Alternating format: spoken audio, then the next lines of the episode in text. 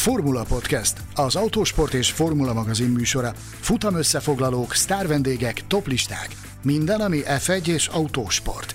Ha szeretnél hozzájárulni a műsor készítéséhez és fejlődéséhez, látogass el Patreon oldalunkra, amelynek címe www.patreon.com per Formula Podcast. A Formula Podcast virtuális stúdiójában Mészáros Sándor és Gellér Figergő.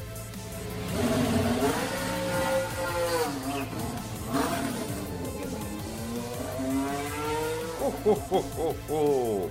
Megérkezett a Mikulás! Nagy szeretettel köszöntünk titeket a Formula Podcast Mikulás napi különkiadásában, legalábbis a felvétel napján Mikulás nap van, hogy ti mikor hallgatjátok, az pedig már rajtatok múlik.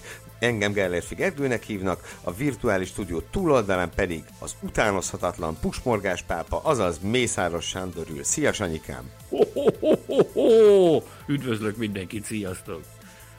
No, Hát a 20 Forma 1-es pilóta megkapta az ajándékát, ha nem is a Mikulástól, de tőlünk, hiszen mind a 20 egy pontszám van a zsákban, ö, aztán van, akinek emellé virgácsot lehetett volna még mellékelni. Ki fogjuk beszélni a mai adásunkban, hogy az F1-es mezőny 20 állandó tagjának milyen pontszámot osztottunk ki a szezonjára. De mielőtt erre rátérnénk, most kivételesen engedjétek meg, hogy az adás elején ö, kezdjünk a szolgálati közleményekkel ugyanis egy nagyon-nagyon fontos dologról szeretnénk hírt adni, persze akik a Formula Podcast Facebook csoportban ben vannak, már biztosan tudják ezt. Jelesül, hogy vasárnap sor kerül a Formula Podcast első úgy szólván nyitott közönség találkozójára, a Hungaroringen megesett nulladik találkozó után, amelyet persze nagyon élveztek, akik ott voltak, de ugye azon csak azok tudtak jelen lenni, akik a Magyar Nagydíjon is részt vettek, erre pedig bárki eljöhet, aki december 11-e vasárnap 11 órakor a Budapesti Expo Congress Hotel környékén jár, ugyanis ott lesz a találkozó. Azt azért nagyon megköszönjük, hogy aki, ha ben, akiben van a Facebook csoportunk, csoportunkban, és reméljük, hogy most már nagyjából mindenkiben van, az az ott megosztott eseménynél rányomja, hogy ott leszek, hogy mégiscsak tudjunk valamire számítani a találkozón többek között a tervek szerint nem csak Mészáros Sándor és Betlen Tamás, valamint jó magam leszünk jelen, hanem olyan sokat hallott embereket is meg lehet csodálni közelről, mint például Jánvári Zsolt, technikai igazgatónk, Móni Pisti, sportfelügyelő barátunk, Fűzi András, kép és borító mágus, avagy Gobodics Tamás, a nemrég kinevezett kikezdhetetlen főszerkesztő, úgyhogy igazi, ha úgy tetszik, akkor legalábbis a Formula Podcast számára sztár vendégek termékekkel is készülünk nektek, valamint a találkozón meg lehet vásárolni kiadványainkat, melyeket természetesen annak, aki szeretné örömmel alá is írunk. Tartunk egy kis úgy szóval élő podcastet, hallgatói kérdésekre fogunk válaszolni, és, és ki tudja, talán még más érdekességekre is sor kerül. Sándorom, kihagytam valami fontosat már, mint azon kívül, hogy ismételten biztassam barátainkat, hogy gyertek vasárnap? Én úgy azt szeretném megjegyezni, hogy ne csak azok jöjjenek a közösség találkozóra, találkozóra, akik arra járnak, hanem azok is, akik arra ólálkodnak, arra settengednek. Gyertek, minél többen várunk benneteket nagy szeretettel. Mindazt valóra váltjuk, amit a Gergő felsorol, de ahogy az előző műsorokban is mondtam, akár meg is lehet simogatni Betlen Tamást, meg lehet simogatni Gellérfi Gergőt, Jámvári Zsoltit, Bóni Pistit, a kiemelt művészeti igazgatót, Hilbert Petit, Füzi Andrist, bárkit, amihez kedvetek van, gyertek, találkozzunk a Hungaroringi Jambori, amit septében kalapáltunk össze, az egyszerűen szenzációs a sikeredet, úgyhogy én nagy reményeket fűzök ahhoz, hogy ez a mostani esemény egy picit szervezettebb keretek között lesz, és legalább olyan jó hangulatú lesz. Én már nagyon várom, hogy találkozzunk. Ezzel én is így vagyok, és még egy jó tanács, ugye 11 órától terv szerint 2 óráig tart az esemény, hogyha valaki korán szeret ebédelni, akkor, akkor ne éhesen érkezzen. Ugye alapvetően az, hogy miféle ellátásra lehet ott számítani, azt őszintén megmondva mi sem tudjuk, ennek nem a szervezetlenség az oka, hanem az, hogy Betlen Tamás külföldi portján tartózkodik és elérhetetlen, szóval, hogyha valami kerül a pocakba már a találkozó előtt, az a biztos.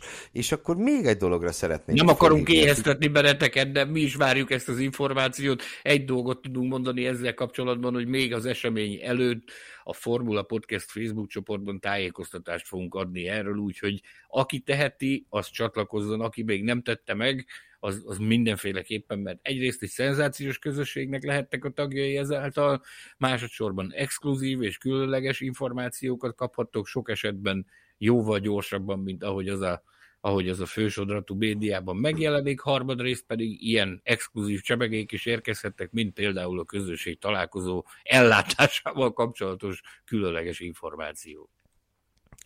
És akkor még egy szolgálati közleményt szeretnék itt megtenni, méghozzá azt, hogy a köszönetünket fejezzük ki annak a több mint 40 hallgatónak, akik a Patreonon támogatták az adásainkat idén, és közöttük, közülük igen sokan most is így tesznek.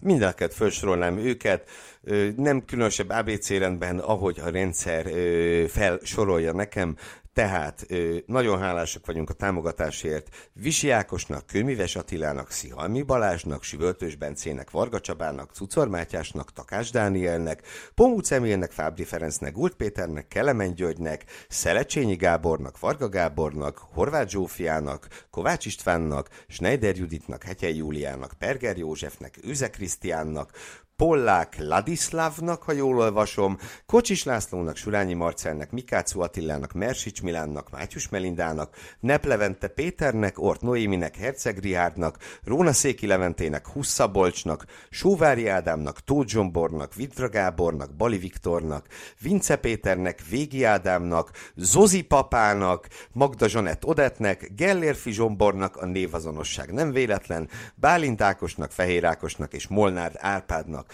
Nagyon szépen köszönjük nekik, és a többi hallgatónkat pedig arra biztatjuk, hogy ha van kedvetek, és módotokban áll hozzájárulni a műsoraink készítéséhez, akkor a patreon.com per Formula Podcast oldalon tekintsétek meg, hogy ezt hogyan és milyen módon tudjátok megtenni.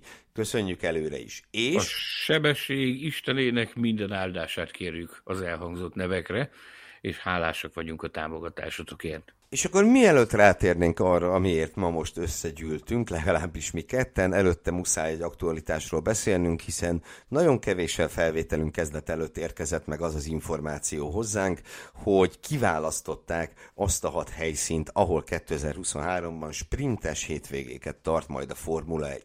Sándorom, melyek ezek? Igen, hat helyszínt jelentettek be, tehát duplájára nő 2023-ban a sprintes hétvégék száma, úgy, ahogyan azt Ross Brown Abu Dhabiban a, a búcsú partiján ígéretet tette arra, hogy, hogy marad a sprint, duplájára nő a sprint, ugye ez az ő gyermeke, a, a sprintes koncepció, de akkor még ő sem tudta megmondani, hogy mik lesznek azok a helyszínek, ahol, ahol a sprinteket bonyolítják. Most már tudjuk, ez egészen pontosan Azerbajdzsán, Ausztria, Belgium, Austin az Egyesült Államokban, Katar és Brazília. Ez lesz tehát az a hat helyszín, ahol a szokásostól eltérő formátumot, a sprintes hétvégét, a sprintes formátumot láthatjuk.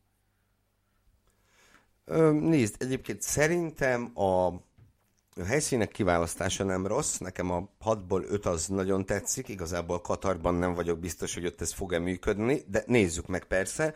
Nekem más szúrt szemet, még pedig az, amikor ránéztem a naptárra, és azt láttam, hogy a hat sprintes hétvégéből három az a szezon utolsó negyedére esik. Avagy, ha úgy tetszik a szezon hajrá, az utolsó hat futam az a az három normális, három sprintes hétvégéből fog állni, és ahogy itt beszélgettünk erről az adás előtt a hír megérkezése után, akkor, akkor bizony arra jutottunk, hogy, hogy ez nem, nem nagyon tudom én ezt máshogy értelmezni, mint hogy megpróbálnak minél nagyobb esélyt adni annak, hogy minél tovább nyitott maradjon a világbajnokság. Hiszen az utolsó szakaszban ugye több pontot osztanak ki a szokottnál, gyakorlatilag azt mondhatjuk, hogy az utolsó hat futamon hét futam győzelemnyi pontot meg lehet szerezni. Egy hiány. Úgyhogy Mm, úgyhogy azért itt, itt, itt érzek némi szándékoltságot, és ezzel újabb muníciót kapott az a januárra tervezett adásunk, ahol Gobodis Tomi főszerkesztő úrral azon, arról fogunk beszélgetni, hogy van-e értelme a mesterséges izgalomkeltésnek a sportban, meg terv szerint itt lesz velünk Balog Tomi is, és hát nem egészen egyezik az álláspontunk. Maradjunk ennyiben. Na de barátom, rátérhetünk-e most már arra, amiről itt szó van ma? Egyetlen gondolatot fűznék ezt hozzá, hogy én szerintem nagyon jó ez a meglátás. Teljesen nyilvánvaló, hogy abból, ami 2022-ben történt, hogy nagyon hamar lefutott a világbajnokság, a főbb izgalmak azok nagyon hamar rövidre lettek zárva, okul azért az F1 azokból a dolgokból, amiket tapasztaltak 2022-ben, úgyhogy nyilvánvalóan ennek köszönhető ez az allokációja a sprintes hétvégéknek. De térjünk is rá az adás fő témájára, a mondó vagyok.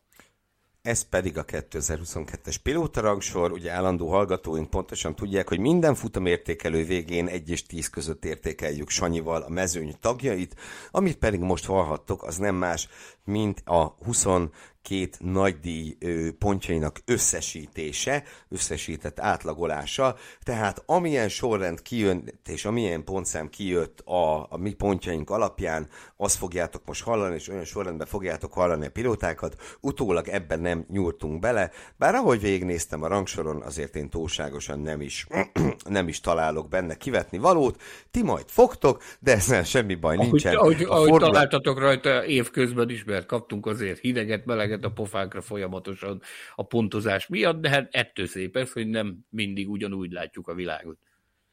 Ez így van, így van, és a már többször említett Formula Podcast Facebook csoportban az adás ö, alatt természetesen kommentben várjuk a kritikákat és az észrevételeket. Na, és akkor essünk neki.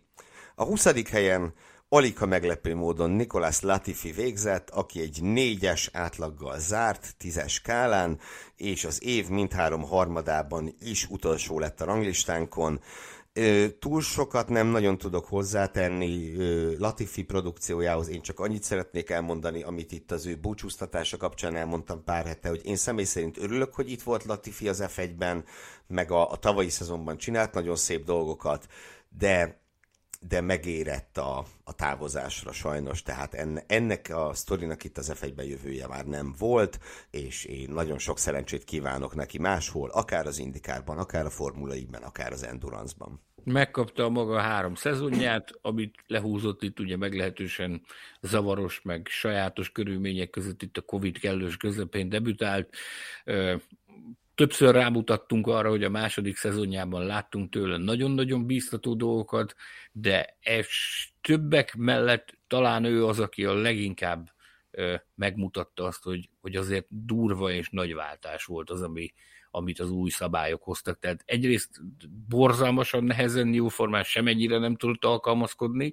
ezekhez az új filozófia mentén épült versenyautókhoz, ráadásul ehhez, ehhez a teljesítményhez még hozzátette a magáét, ahhoz az is, hogy, hogy mentálisan nagyon lehangoló állapotba került azután, ami, ami Abu Dhabiban történt 2021-ben, és ezen egyszerűen nem tudta túltenni magát, ez pedig meg is pecsételte a sorsát. Úgyhogy köszönjük Latifinek, hogy itt volt, egyszer majd valahol, valamikor biztosan látni fogjuk még őt, az nem az F1 lesz.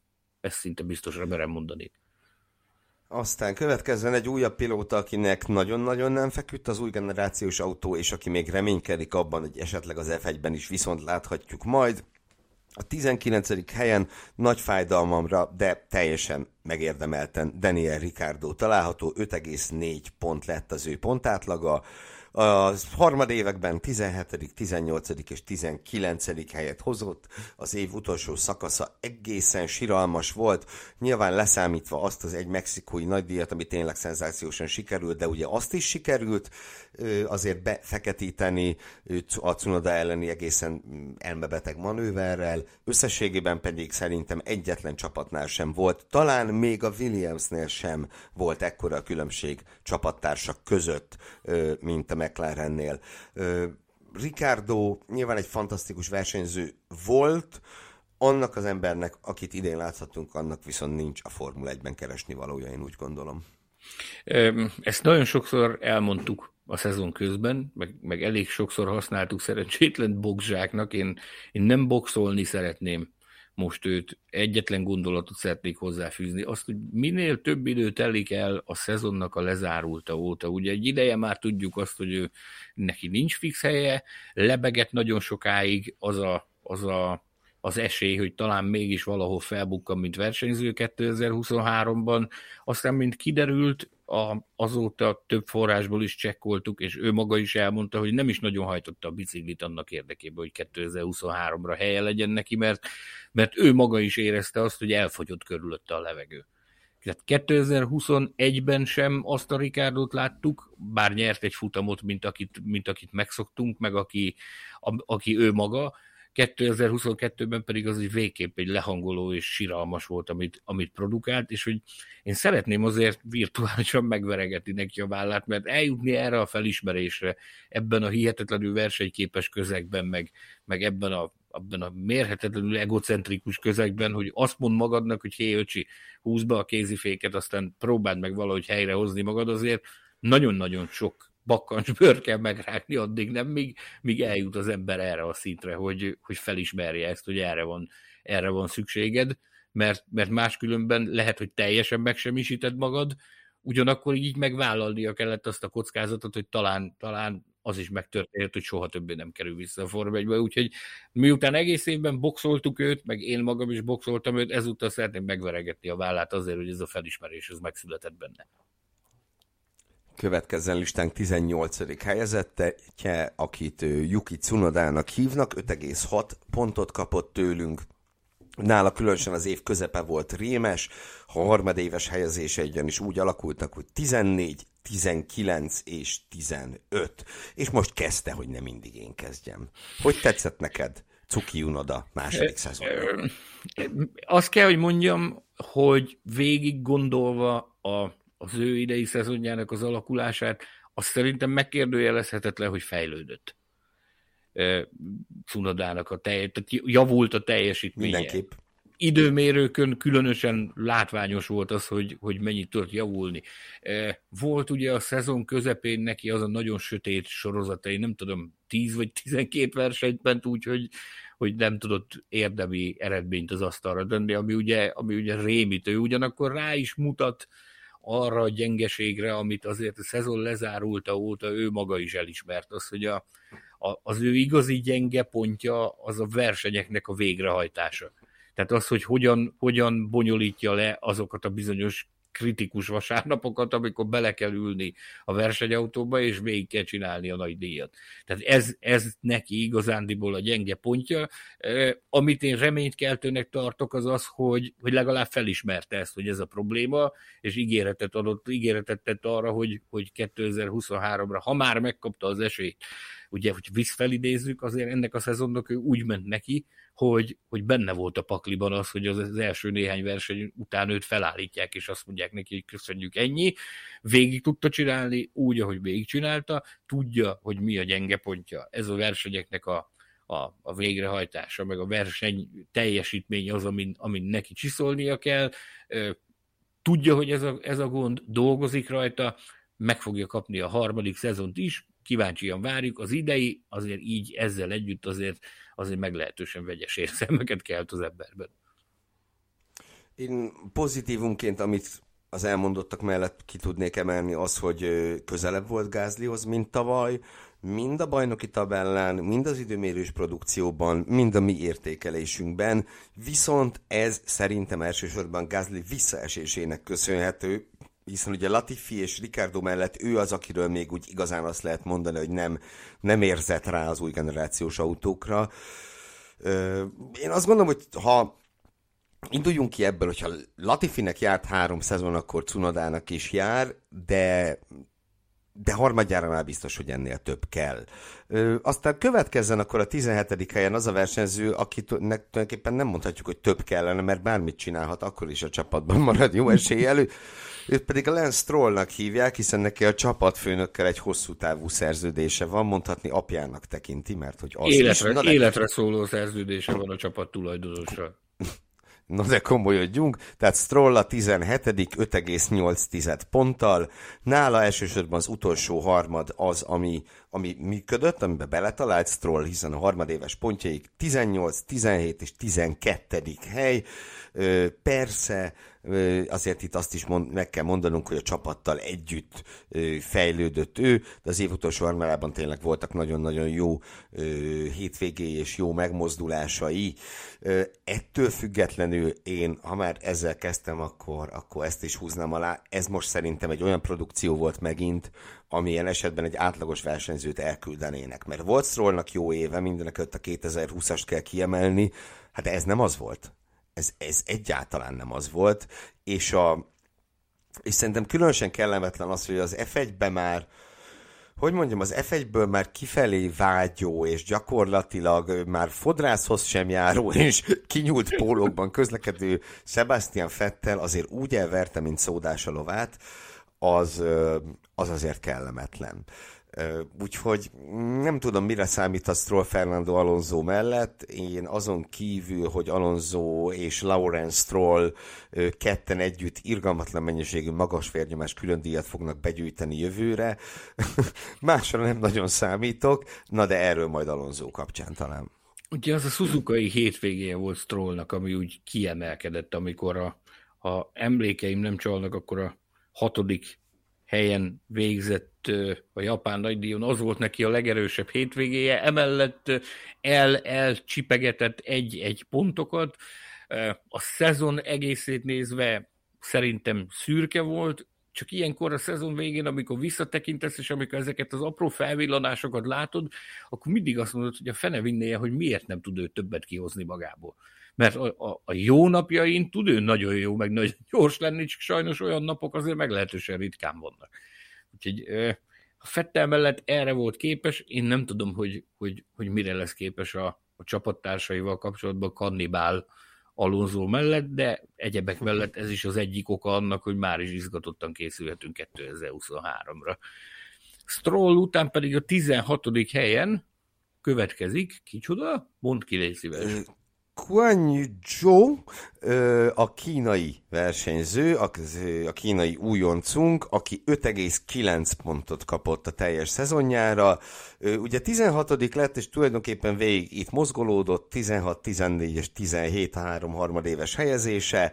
Joe ról, hát szerintem ő az a versenyző, akiről a legtöbbször mondtuk el ugyanazt ebben a szezonban, és épp ezért most is ugyanazt fogom mondani, mint mindig, mégpedig az, hogy ez egy teljesen korrekt újonc év volt, meglehetősen látványtalan, de rendben lévő újonc év volt, és azért, ha megnézzük a szezon második felét, ott bizony Valtteri Bottasszal, mm, hát azt kell mondjuk, hogy partiban volt ez a srác.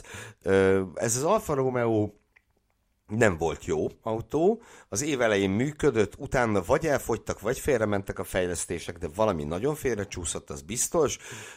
Minden esetre én azt gondolom, hogy Joe, amit újoncként egy ilyen autóból ki lehetett hozni, azt ő, azt ő kihozta, és én a magam részéről ö, magam részéről elégedett vagyok vele, és kíváncsi vagyok arra, hogy a, hogy a második évben fogja tudni, ö, hogy mondjam, fokozni a dolgokat, és például, hogy a szezon elejétől kezdve partiba lesz-e Bottasszal úgy, ahogy azt most itt, itt nyártól kezdve tette.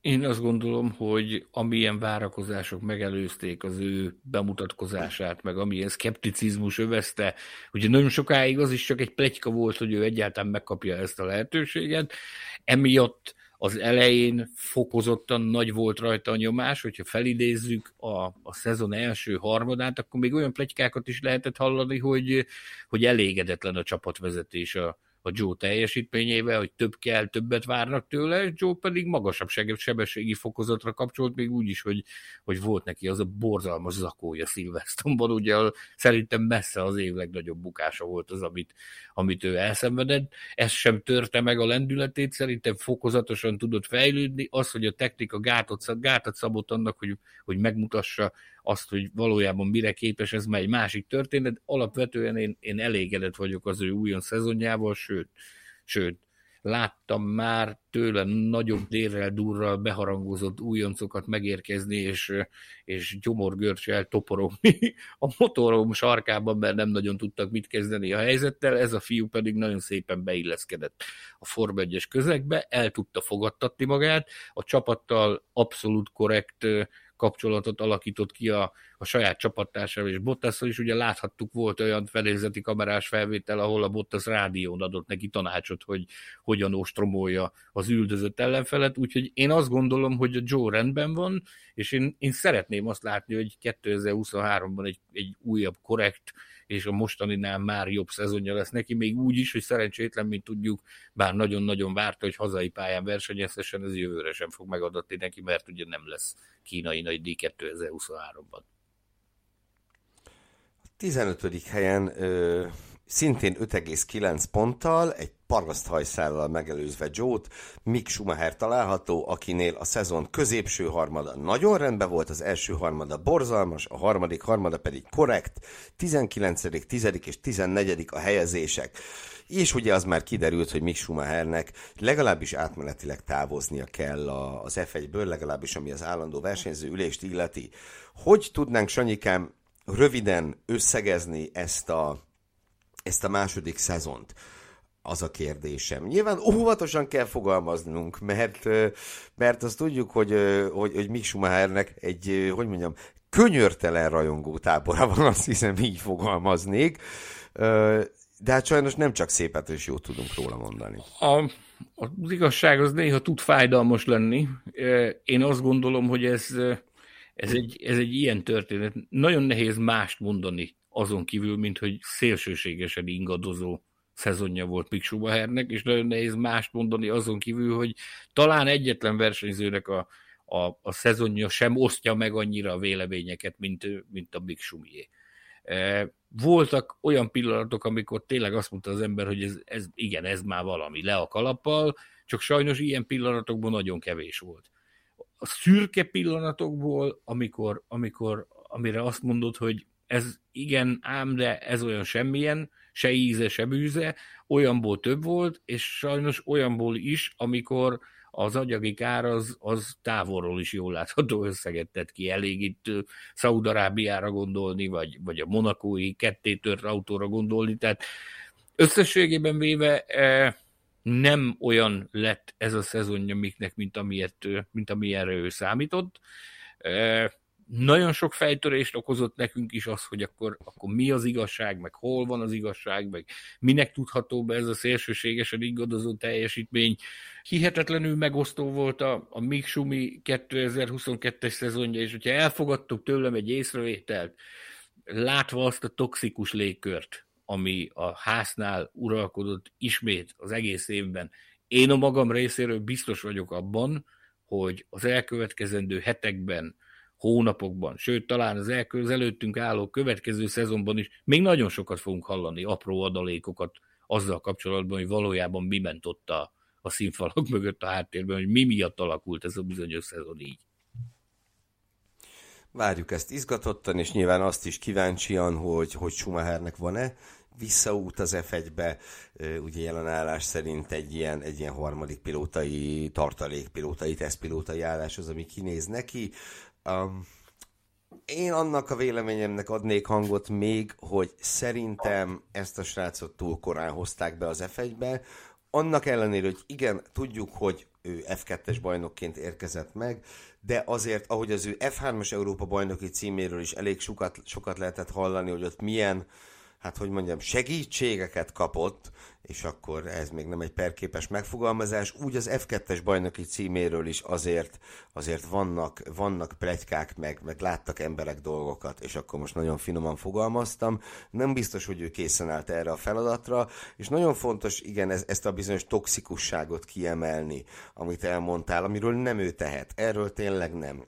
De hát tehát mondjuk, hogy Ralf Schumacher, amit meg nem engedett magának, az, az, az helyenként egészen döbbenetes volt, és nyilván nem ő volt az egyetlen. És erre meg csak azt tudom mondani, lehet, hogy ezt egy adásban mondtam már, hogyha a színfalak elé is ennyi dolog kijön, ennyi balhé kijön, akkor a színfalak mögött vajon mi mehet? Amennyit, amennyit, még... amennyit én magam láttam abból, hogy mi zajlott a színfalak mögött, maradjunk annyiból, hogy az több volt, több volt a soknál, ami, ami hozzánk eljutott, amikor a pedagogban jártunk, keltünk, azért viszonylag sok helyen ott voltunk, e, az alapján nem feltétlenül Mik az, aki, aki tehet erre. Azt nem mondom, hogy ő egy áldozat, mert ilyet nem lehet mondani, mert azok, akik körülötte tesznek, vesznek, annak köszönheti azt, hogy eljutott, meg hogy megnyíltak előtte a Forma 1 kapui, de, de lehet, hogy van abban valami, hogy a, a körülötte mozgolódó, meg az ő útját elméletileg segítő emberek között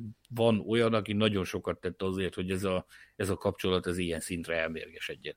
És ezek, ennek az egész sztorinak csak az egyik eleme a bácsikája, akire utaltál, azokkal a, azokkal a hát én szerintem túlzás nélkül botrányos megnyilatkozásokkal, meg hergelő nyilatkozatokkal, amiket tett a szezon során. De lépjünk is tovább szerintem, mert ezt, erről 150 adást is tudnánk csinálni, hogy hogy is volt Miknek ez a szezonja, meg, meg mint is volt Miknek ez a szezonja, de azért van még itt, akiről nekünk beszélnünk kell ebben a műsorban.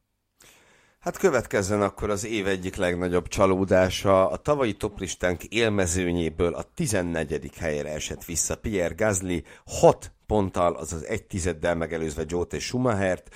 Az első harmadban a 15., a másodikban a 12., a harmadikban pedig szégyen szemre a 18. hely jutott neki. Nem volt jó az idei Alfa Tauri, ez nyilvánvaló.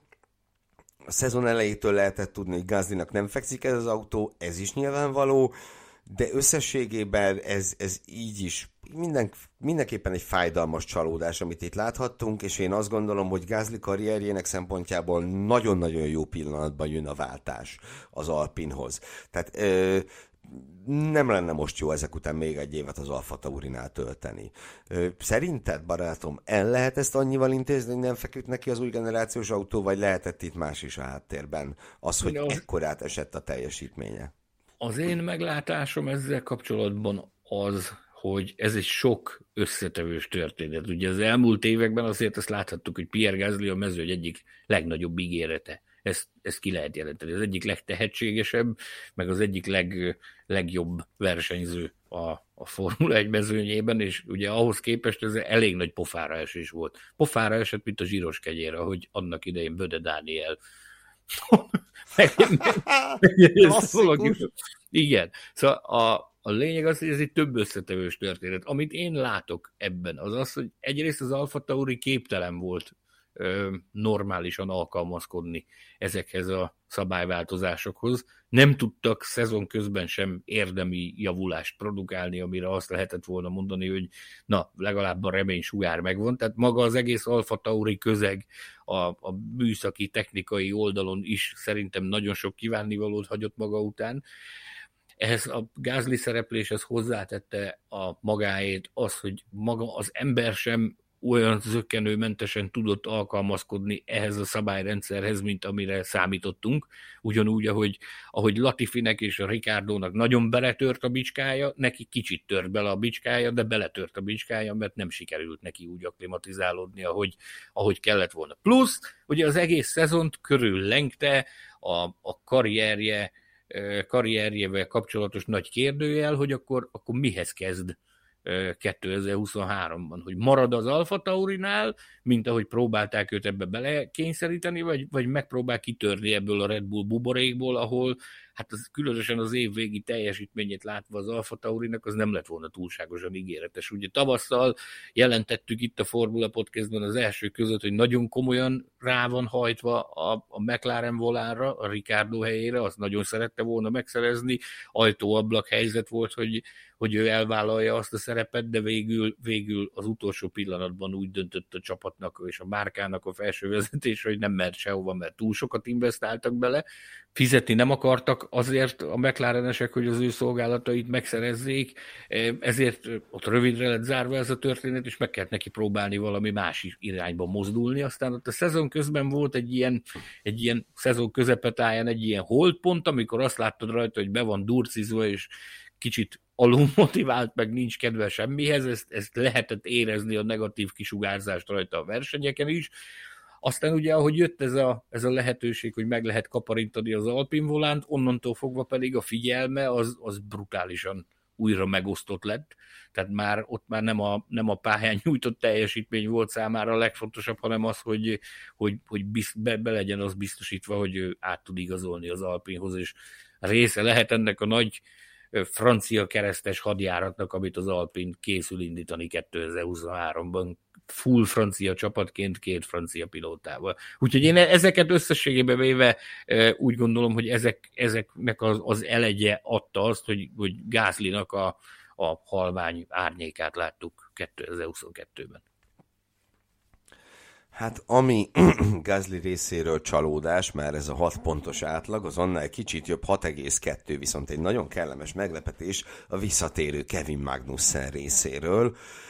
Magnussen, aki ugye nem sokkal a szezonnyitó előtt tudta meg, hogy a nemzetközi helyzet miatt tudjuk pontosan miről van szó, ki akkor bolított Nikita Mazepin helyére, ő ülhet be a házba Mick Schumacher mellé, hát bomba formában érkezett meg, a szezon első hétvégéin hát Mercedesekkel harcolt, és hasonló csodákat csinált a házszal. Ö, aztán a szezon közepén ő Schumacher a fejére nőtt, ez tényes való, Magnussen pedig visszaesett, de aztán a szezon végén kettejük közül megint ő bizonyult az erősebbnek.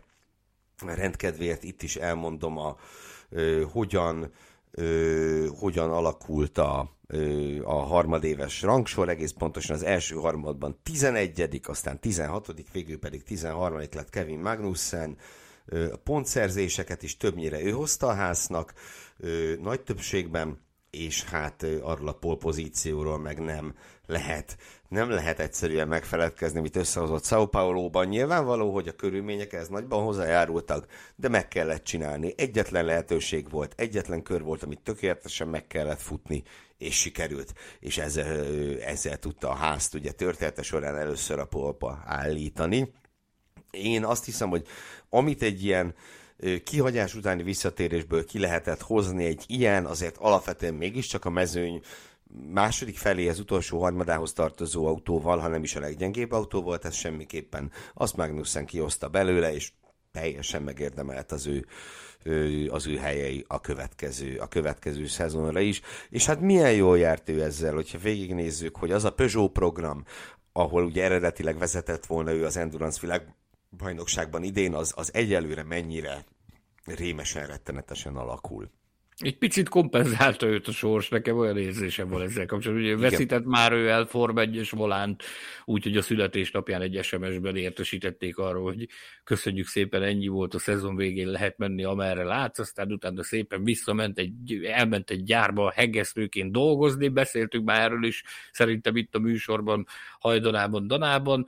A, a lényeg az, hogy amit akkor a sors elvett tőle, azt most valamilyen formában visszaadta neki, mert ugye akármikor beszéltünk vele erről a szezon során, mindannyiszor csillogó szemben mesélt arról, hogy ez tényleg az elképzelhetetlen valósult meg azzal, hogy ő Bahreinban ott ülhetett a rajtrácson, mert annyira, annyira nem nem volt ez benne a levegőben, hogy ő 2022-ben Form 1 pilóta lesz. Nyilván ebben a szezonban lehetett volna sokkal több, lehetett volna sokkal jobb is számára ez a szezon, ilyen lett. Én azt gondolom, hogy egy ilyen nagy visszatérés gyanánt, egy ilyen nagy és váratlan visszatérés gyanánt, ez egy teljesen vállalható szezon volt. Tudja ő azt tökéletesen jól, hogy, hogy ennél azért többet kell nyújtania, és nekem meggyőződésem, hogy meg is fogja próbálni 2023-ban, úgyhogy le a kalappa Magnussen előtt, amit, amit produkált 2022-ben.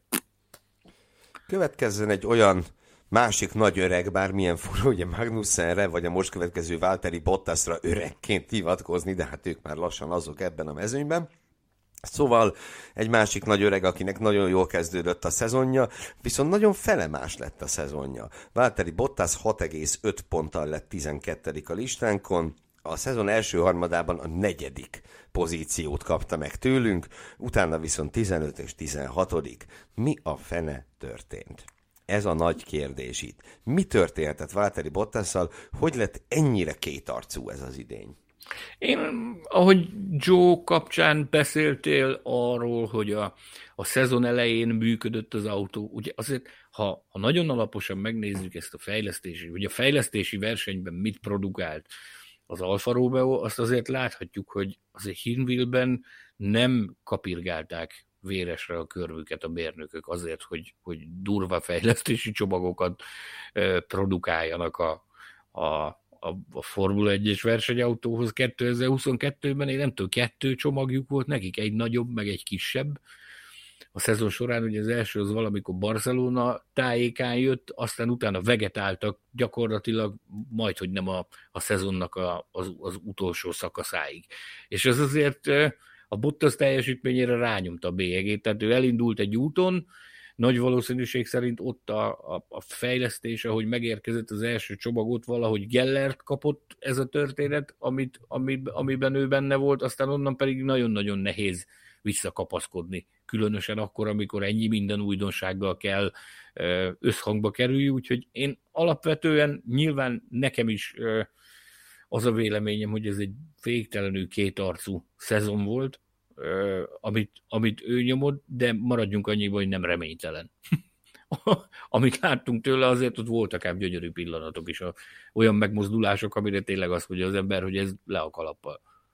Voltak persze. Egyébként szerintem nyilván kettős oka lehet ennek. Az egyik, amit mondtál, a fejlesztések, plusz ugye, hogy ezzel együtt Joe elkezdett beleszokni az F1-be, ugye ezáltal, ahogy me- az Alfa Romeo ment lefele, Joe meg relatíve egyre jobb lett Valtteri Bottashoz képest, azáltal, hogy a kis újonc, a, hogy mondjam, a tanulóversenyeken túlesett, ez a két folyamat egyszerre eredményezhette azt a képet, hogy, hogy Bottas egyre visszább esik a mezőnyben.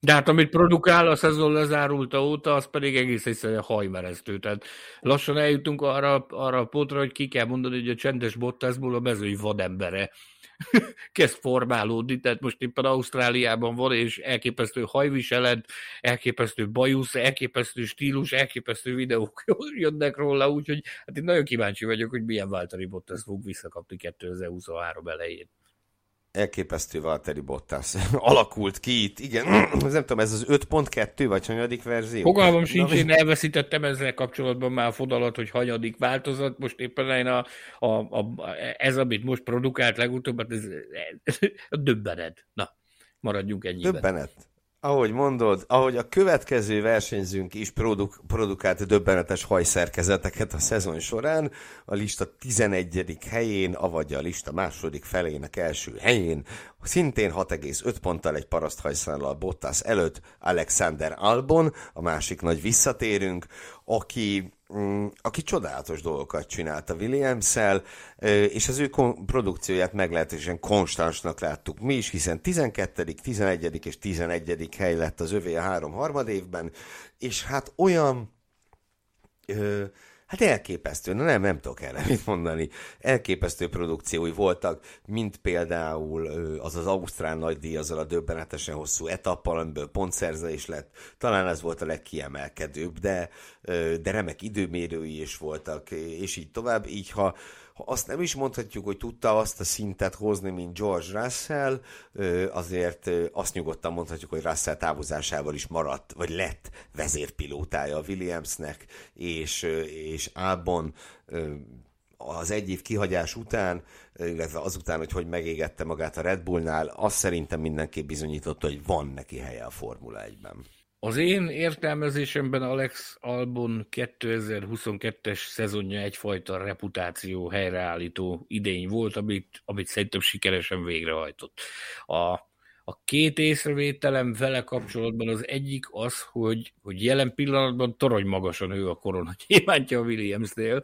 a Williams nekem a szezon egyik nagy csalódása az, hogy nem sikerült nekik érdemben előrelépni, még így sem, hogy, hogy volt idejük arra, hogy rákészüljenek erre a erre a szabályváltozásra viszonylag, viszonylag stabil, ott a technikai részleg már egy ideje, én nem látom az X-et ebben a Williamsben a jelenlegi formában, bármennyire szeretném, az egyetlen értékelhető pontja ennek a csapatnak album volt 2022-ben. Ez az egyik meglátás. A másik pedig szenzációs, meg brilliáns volt tényleg az a, az a Melbourne produkció, amit nyomott ott a gubikezelésre, de az én, az én uh, szempontomból, ami, ami a legnagyobb, leges legnagyobb sztori volt vele kapcsolatban idén, az az, hogy a, a monzai uh, komplikációkkal megspékelt vakbélműtét után ott ült Szingapurban az autóban. Folyamatosan beszélgettem a menedzserével, a, a műtéttől kezdve egészen odáig, hogy Szingapurban beült az autóba és megkezdte a körözést a, a pénteki edzésen. Én amit hallottam, hogy, hogy milyen jellegű kop, ugye lélegeztetőgépre kellett kapcsolni a tüdejét, az teljesen leoffolta. Ultra durva edzésprogramot kellett lebonyolítani a műtét után. Hát én belegondoltam, hogy amikor én azt 9 éves voltam, amikor vakbél műtéten áttestem, hetekig hetekig küzdöttem, szenvedtem, minden kínom bajom volt. Ez az ember pedig ott ült a versenyautóban, és végignyomta a versenyt. Az én szempontomból, ahonnan én látom a világot, onnan ez volt a legnagyobb teljesítménye albumnak 2022-ben, akkor meg is szavaztam neki egy Iron Man külön díjat, és ezt tartom most is, úgyhogy jó kis szezonja volt neki.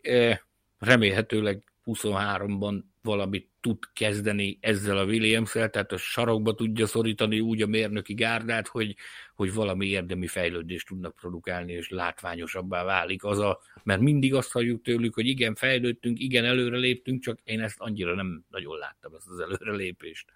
Mielőtt rátérnénk a lista első tíz helyezettjére, szeretnénk gyorsan a figyelmetekbe ajánlani egy könyvet, amelynek a vezető szerzője itt ül velem szemben, és amelyben nem csak az eddig elhangzott tíz versenyzőről olvashattok, hanem listánk első tíz helyezettjéről is.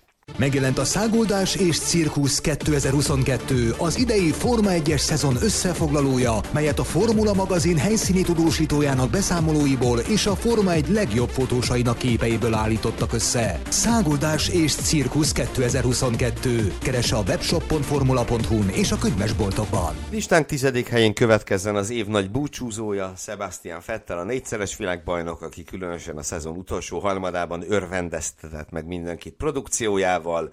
Az első harmadban a tizedik, a másodikban a tizenharmadik, a harmadikban viszont a harmadik legjobb eredményt kapta tőlünk, összesen pedig 6,9 ponttal zárta a szezont, és őszintén szólva én két, ö, nem is két, összességében azt mondom, hogy egy dologra fogok igazán emlékezni ebből az utolsó Fettel szezonból, mégpedig azt, hogy mennyire mennyire laza volt ő azt követően, hogy, hogy bejelentette a visszavonulást, mind a pályán kívül, mind a pályán érződött a pályán is, hogy felszabadultam versenyez, probléma nélkül, nyomás nélkül, minden nélkül, amit meg a pályán kívül csinált, még a korábbiaknál is, is lelazultabban és kinyúltabb pólókban, és, és csapzottabban, azt én, azt én imádtam, és hát én, ugye, hogy azt nem egyszer beszéltük, különösen a az élére vasalt öltöny nadrágok csapatában, az Aston Martinban ezt bevállalni, azért ez egészen szenzációs dolog, és, és tényleg attól meg, hát könyvszökött az ember szemébe, hogy, hogy az utolsó verseny hétvégén látszott, hogy, hogy ő tényleg mekkora tisztelet és megbecsülés övezi az egész mezőny részéről, ahogy sorfalat álltak neki, ahogy, ahogy összeálltak a közös vacsorára, ő meg ugye vitte azokat a leveleket, csodálatos volt az egész. És és sose hittem volna, hogy ezt mondom, de hiányozni fog. Nézd, én mondom vagyok, hogy, hogy a bejelentés, tehát a visszavonulás bejelentésétől kezdve, amit láttunk tőle a szezon végéig, ez nekem pontosan annak ágyaz meg, annak a teóriának, amit én a búcsúzás hétvégén is, hát én gyakorlatilag megmondtam neki is, hogy thank you, see you soon. Köszi, hamarosan találkozunk. Tehát, hogy én azt gondolom, hogy ez a a szezonnak ez az utolsó, ugye elismerte a Fettel, hogy ő szeret elgondolkodni, szeret elmélkedni a dolgokon. És hogyha vissza fog tekinteni arra, hogy hogy, hogy ment neki a zsuga, a visszavonulás bejelentése óta, amikor már fel volt szabadulva, az nekem szent meggyőződésem, hogy őt arra fogja ösztökélni, hogyha lehetőség adódik valamikor majd arra, hogy esetleg visszatérjen, akkor, akkor érdemben el fog gondolkodni ezen. Ha pedig az ember ezen érdemben elkezd gondolkodni, akkor abból akár még olyan válasz is születhet, hogy igen. Úgyhogy én amondó vagyok, hogy most elköszöntünk Fetteltől egy időre, az én személyes begyomásom az, hogy fogjuk még őt látni a Formula 1-ben versenyezni, a kérdés csak az, hogy mikor. És jó lenne, hogyha ez bekövetkezik majd, ha ez bekövetkezik majd, akkor az jó lenne, hogyha ezt a Fettelt látnánk majd viszont akármelyik versenyautónak a volánja mögött, akit a szezon utolsó harmadában láttunk, mert ezt a fetted jó volt nézni, versenyezni. Milyen érdekes lenne, ha például egy újonnan érkező német autógyárnál ő lenne az egyik pilóta. Na mindegy, ezt csak itt most itt hagyom ezt a gondolatot, és menjünk tovább a lista 9. helyezettjére. Esteban Okon 7,2 pontot kapott tőlünk, a három harmad évben igen stabil volt, hetedik, nyolcadik és nyolcadik lett, a listán meg összesítésben a kilencedik. A féle statisztikai anomália, ha Tamás itt lenne, biztos megkérdezné, hogy hogy lehet ez. Na de én inkább ugye arra, arra, arra kérdeznék rá, vagy arra mutatnék rá, hogy nem túl biztató egy gyári csapat leendő vezérpilótájának, mert most ugye, hogy Alonso elment, itt Okon biztos, hogy úgy tekint magára, aztán meglátjuk, hogy Gázli hogy tekint majd rá, de Okon biztos, hogy úgy tekint magára, mint vezérpilótára. Szóval nem túl biztató az, hogy egy 41 éves öregember azért összességében eléggé elkalapálta őt. Igen, tudom, a bajnoki pontversenyben Okon végzett előrébb, de hát Alonzónak héttel vagy nyolccal több műszaki hibája volt, mint Okonnak. Tehát ebben az esetben azt kell mondjuk, hogy a bajnoki pontverseny az, az mindenképpen csaló, csalóka, és ez most nem az Alonso mánia mondatja velem. Szóval Okon szezonja rendben volt, nyilván ez a 7,2-es átlag ezt is tükrözi, de nem, nem az volt, amit egy, amit egy vezérpilótától várnánk, egy gyári projekt esetében. Nem akarok az ördögügyvédje lenni, meg nem akarok korteskedni Okon mellett. Ugye én korábban a harsány bíráló közé tartoztam. Én Rúgdostad? Mindig... Igen, igen, igen. Aztán utána volt időszak, amikor nem rúgdostam, aztán volt időszak, amikor annyira jó fej volt, hogy még a száguldás és cirkuszba is írt nekünk egy előszót. Muszáj? Muszáj megkérdeznem. Olyan is lesz, hogy majd Hülkenberget nem rúgdosod? már az utóbbi időben is volt ilyen. Én korteskedtem belette, és kifejtettem, hogy miért látok benne potenciált, hogy, hogy értem a gondolatmenetet, ami miatt a Steinerőt választotta. Tehát most itt a Hülkenberget tegyük félre, most, most okonról beszélünk. E, e, az okon helyzetét azért szerintem érdemes érdemes a, a helyén kezelni. Tehát most gondolj bele, tehát azt mondod, hogy egy 41 éves fószer mellett ö, ö, úgy, tudott, úgy tudta ház, a házon belüli csatában megverni a 41 éves fószert, hogy, hogy annak héttel vagy nyolccal több műszaki hibája volt, meg, meg, meg egyéb problémája volt. De most ehhez azért tegyük az, az a, az a fószer az a, a valaha volt egyik legjobb autóversenyző aki még akkor is számottevő, tényező, akár f beszélünk, akár vekről beszélünk, akármiről, hogyha csak az árnyéka önmagának. Mert, mert olyan, olyan dolgokra képes, meg olyan potenciál van benne még ilyen idős korában is. Úgyhogy eh, nyilván az, hogy az Alonso sújtotta a több technikai probléma, ez az okon kezére játszott. Viszont a vezérpilótasággal kapcsolatban azt azért nem szabad elfelejteni, és ez a, ami, ahogy lecsengett a 2022 szezon az Alpinnál, az tökéletes visszaigazolása volt annak, amiről akkor beszélgettünk, amikor megtudtuk, hogy ez a páros, az Alonso okon páros összeáll. Idézt fel magadban. Miről beszélgettünk? Arról, hogy, hogy az okon... Lebontják az istálót. Hogy okon a rosszi embere. A a, a, a márka vezérigazgatójának a, a választása volt Esteban Okon, hogy hosszabb távon építsék rá ezt az istálót.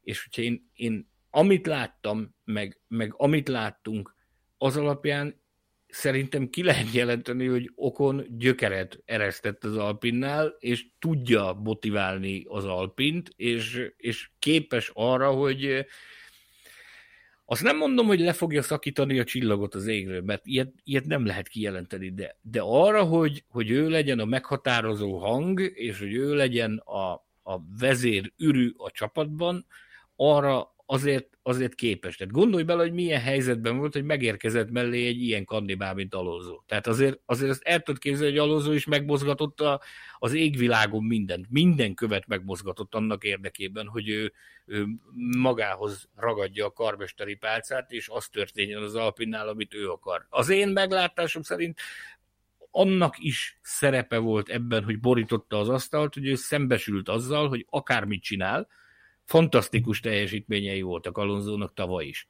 Fantasztikus teljesítményeket láttunk tőle a szezon első felében, egészen addig, amíg ki nem derült, hogy akkor ennek itt vége ennek a sztorinak.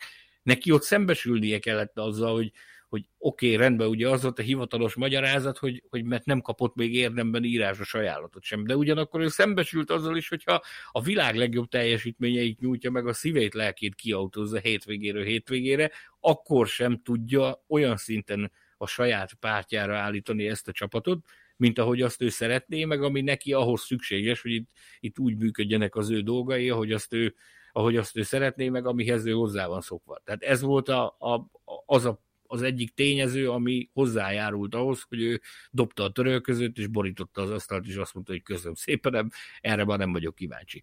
Tehát ha a kérdésed, a kérdésed az volt, hogy képes-e arra okon, hogy, hogy vezesse ezt a csapatot, én azt gondolom, hogy amit láttunk itt politikai fronton, hogy hogy, hogy ereszt egy gyökeret, meg hogy mit csinált, az alapján amondó vagyok, hogy képes rá, hogy ez a vezérpilótai szerep, hogyha ezt ő meg tudja csinálni, hogy ő ezt ténylegesen megfogja a zászlót, és ő lesz a csapatnak a zászlóvivője, úgy, hogy, hogy nem kell alózóval foglalkozni, hogy ez elég lehet-e arra, hogy nagyon nagy dolgokat hajtson végre, maradjunk annyi, hogy ezzel kapcsolatban szerintem én, én, én nem tudok, meg nem is akarok nyilatkozni. Meglátjuk. Az biztos, hogy, hogy Pierre Gasly elképesztő fába vágta a fejszéjét, azzal. Minden tiszteletem az övé, hogy megvolt neki, hogy megvolt benne a bátorság, hogy, hogy ebbe beleugorjon, hogy egy, egy ősi riválissal uh, szembe szálljon egy olyan területen, amit szerintem jelen pillanatban túlzás nélkül lehet az okon felség területének titulálni. Következzen akkor egy másik versenyző, aki betévet valakinek a vadász területére, vagy a felség területére még hozzá tavaly, őt pedig Carlos Sainznak hívják,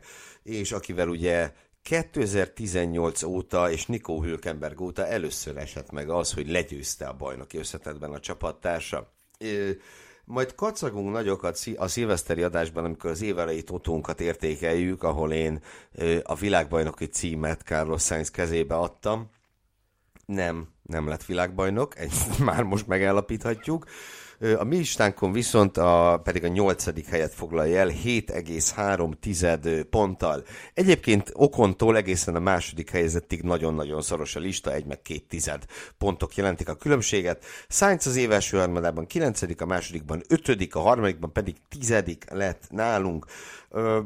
Ha bajnoki táblára ránézünk, akkor egy kicsit más, mást mutat a helyzet. Ott ugye azt láthatjuk, hogy a gyakorlatilag Ausztriáig azaz pontosan a szezon feléig, amikor célba ért, akkor egy hiány mindig dobogót szerzett.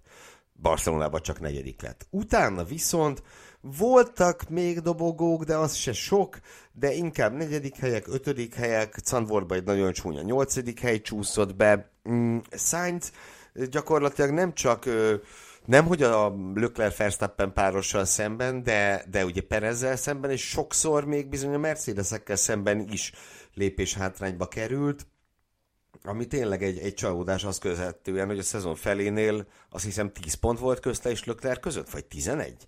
Tehát addig ő egészen jól mondhatni állta a sarat. Sok kiesése is volt egyébként, összesen 6, ebből ugye két műszaki hiba, két elsőkörös baleset és két, két saját hibás kiesés, az egyik szintén az első körbe, de hát Ausztriában, vagy Ausztráliában sem volt túl hosszú a futama. Összességében, tehát nyilván pekkes volt ő is, mint Leclerc, és valahol én azt érzem, hogy paralel is volt a szezonja, nagyon hasonló volt a szezonja, mint Leclerc, csak egyel egyen alacsonyabb szinten, ezt ki kell mondani. Ez nyilván nem von le semmit abból a teljesítményből, amit Sainz az elmúlt években produkált, meg abból a tényből sem, hogy Polt és győzelmet szerzett idén végre valahára, de az biztos, hogyha ő a, nem hogy a bajnoki versenyfutásba be akar szólni, de akár ha csak a bajnoki dobogót meg akarja szerezni, akkor ez nem lesz elég. Különösen, mint a szezon második felében láttunk, mert én azt gondolom, hogy a szezon első fele, leszámítva a gyalázatos Melbourne produkciót, az rendben volt. Az, az tök korrekt volt. De a második fele az, az nagyon félrement, és, és ő jobban csúszott vissza, mint amennyire Lökler. Tehát ahogy gyengült a Ferrari, akármit mondunk, azt láthatjuk, hogy Sainz jobban visszaesett, meredekebben, hogy tetszik, mint Lökler. Én nyilván nem, én abszolút bízom benne, hogy, hogy ez most egy egyszeri kisiklás volt, mert azért tényleg az elmúlt három évben Norrisszal meg Löklerrel partiban volt csapattársként. Hát, ha így lesz ez jövőre is. Az én meglátásom az ő szezonjával kapcsolatban az, hogy neki is borzalmasan komoly nehézségeket okozott ez a bizonyos átállás. Ez azért jócskán rányomta az ő szereplésére a bélyegét. Egy idő után azért már érzékelhető volt javulás, meg volt azért ebből, hogyha szabad erre utalnom némi csetepaté azért a színfalak mögött a csapatnál is, hogy akkor megkapja-e azt az elbánást, amibe, ami, amit meg kellene kapnia, vagy, vagy a teljes figyelem a löklerre irányul. E, maradjunk annyiba, hogy ez nagyon sokat torzított az ő szezonján, meg ez az áldatlan helyzet, amiben belecsöppent ő, és ez megpecsételte a 2022-es szezonját, aztán amikor, amikor valamilyen szinten sikerült neki elmozdulást produkálni, akkor jöttek más problémák, amivel szembesülnie kellett. Igazándiból, eh, ha megengedsz nekem egy kis előretekintést 2023-ra itt az idei értékelésnél, az ő szempontjából lesz szám Isten igazándiból eh, nem mindegy az, hogy, hogy ki kapja meg a kormányrudat a Ferrari-nál mert ugye, uh-huh, bizony. Mattia Binottónál az ő tábora el tudta érni azt hosszas vívódás, meg pofoszkodás, meg nyilván pofoszkodás nem volt, de, de, de komoly, komoly politikai csatározások után azért az sikerült elérni, hogy, hogy egy bizonyos, egy bizonyos idő után azért elkezdtek vele is érdemben foglalkozni az ő felzárkóztatásával. Most, hogy, hogy a, a, a vezért kivették a, a pakliból, és érkezik majd egy új vezető, ugye azért az olasz sajtóból, meg a saját forrásainkból is azt halljuk, hogy, hogy valójában az az egyik elvárás az új vezetővel kapcsolatban, hogy, hogy jelentse ki azt, hogy Charles Leclerc az első számú pilóta. Tehát itt azért neki Sainznak nagyon sok múlik az, hogy ki lesz a ferrari az új vezetője. Ez is alapvetően fogja meghatározni az ő 2023-as idényének az alakulását, de én a magam részéről én továbbra is hiszek abban, hogy megvan benne a potenciál ahhoz, hogy, hogy méltó ellenfele legyen a, a, a vörös hercegnek, ahogy Charles Leclerc nevezi a, az olasz sportsajtó. Ezt majd meglátjuk, az viszont biztos, hogy a Narancs hercegnek listánk hetedik helyezettje nem tudott ellenfele lenni tavaly után idén sem. Sergio Perez 7 és 7,4 pontra értékeltük. A szezon első harmadában még a harmadik volt, a mi összesítésünkben a másodikban a kilencedik, a harmadikban pedig a hatodik. Végül így került ennek a szoros élmezőnynek, szoros alsó élmezőnynek összességében a hetedik helyére. Szóval Sergio Perez, ugye az ő szezonjának tulajdonképpen a legérdekesebb mozzanata az itt a hajrában jött el, amikor ugye egyrészt volt az el nem engedés gate itt az Interlagoszi futam végén, amiről nagyon jó lenne megtudni, hogy pontosan mi van a háttérben, mert ugye itt, itt morzsák és, és részinformációk még vannak, de azért nagyon-nagyon boldog lennék, hogyha na, hogyha légy lehettem volna azon a falon, amikor Horner, Verstappen és Perez és esetleg Márkó doktor erről beszélgettek, illetve hát ugye a szezon záró futama volt még nagyon érdekes Perez részéről, amikor megfuttatta Löklert a pénzért, ö, vagy jelenleg ugye ez a bajnoki második helyet takarja. Ez nem jött össze, összességében én azt gondolom, hogy Perez a dolgát idén is megtette, ahogy tavaly.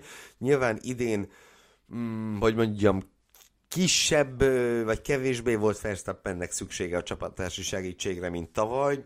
Ugye tavaly úgy számolhattuk ki, hogy Abu Dhabi előtt olyan 30-40 pontot tudott Perez Hamiltontól rabolni, avagy Verstappennek odadni, és akkor ugye még a védelmi miniszteri tevékenységére rá sem tértünk. Idén erre nem volt szükség, de ahhoz, hogy a konstruktőri cím az, az időben is, és könnyedén be legyen biztosítva, ahhoz ő is hozzátette a magáét, ráadásul polt szerzett, ráadásul győzött Monakóban, úgyhogy összességében szerintem egy jó éve volt, amihez viszont ö, társultak olyan középszerű, hát mondjuk így igen, középszerű versenyhétvégék, amelyek egy ennyire él csapatnál nem nagyon férnek bele borzalmasan jól kezdte ő ezt a bizonyos szezont, ugye a felkészülési időszakban, meg az első néhány futamon attól volt hangos a Red Bull tábor, hogy valójában ez az idei autó, ez Perez autója. Tehát, hogy neki fekszik igazándiból. Aztán, ahogy érkeztek a fejlesztések, ez úgy transformálódott szépen ez, a, ez az autó a, a, a Verstappen szája ízéhez, hogy, hogy egyre inkább elkezdett neki feküdni, aztán ezért a Perez fizetett igazán nagy árat, de a teljes igazsághoz hozzátartozik azért, hogy, hogy voltak olyan pillanatai a, a szezonnak, amikor akár a helyszínen voltunk, akár nem voltunk a helyszínen, egy picit elveszettnek éreztük őt.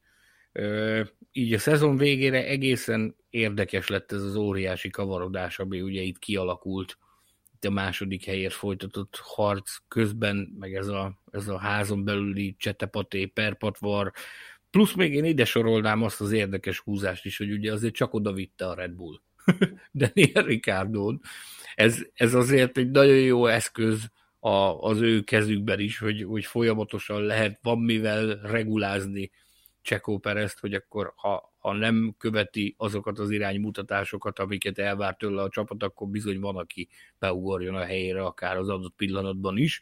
Úgyhogy vegyes érzel, vegyesek az érzelmek az ő szezonjával kapcsolatban is, amikor, amikor full kapacitása dübörgött, akkor én azt mondom, hogy, hogy egy jó másodhegedűs volt, egy, egy jó ö, csapattárs volt.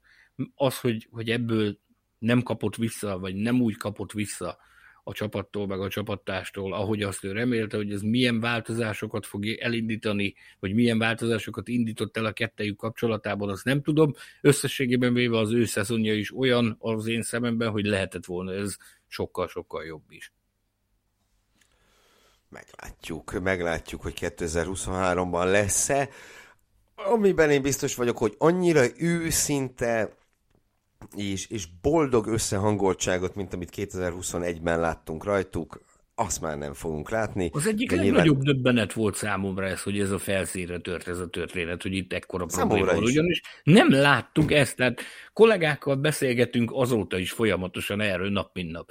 Olyan kollégákkal, akik, akik ugyanúgy ott vannak a versenyeken, ugyanúgy rajta vannak minden apróságon, meg nagyon sok háttéremberrel beszélgetnek, és, és senkinek nem volt meg ez, hogy itt, itt robbanás pontra kerülhet egy ilyen kapcsolat, mint amilyen ez. Mert mondhatjuk azt, hogy, hogy persze, tavaly, meg az idei évnek, én úgy mondanám, hogy tavaly az aludzó okon dologból nem sok mindent láttunk. Tehát nem, nem szivárgott ki az, hogy ott esetleg esetleg ennyire nagy a szembenállás. Azért idén már lehetett látni, olyan Jedda környékén ott többször is tettem rá utalást itt a műsorban, hogy Alonso vérben forgó szemekkel nyilatkozott a verseny után, de még akkor sem mentek annyira egymásnak az emberek, mint ahogy később azért ez fokozatosan a felszíre jött a szezon előre haladtával. Itt viszont az idei év közben sem volt semmi arra utaló jel, hogy, ez, hogy, hogy itt a, a, a háttérben a két ember között ekkora feszültség van, mint amekkorát robbant ez a történet, úgyhogy én,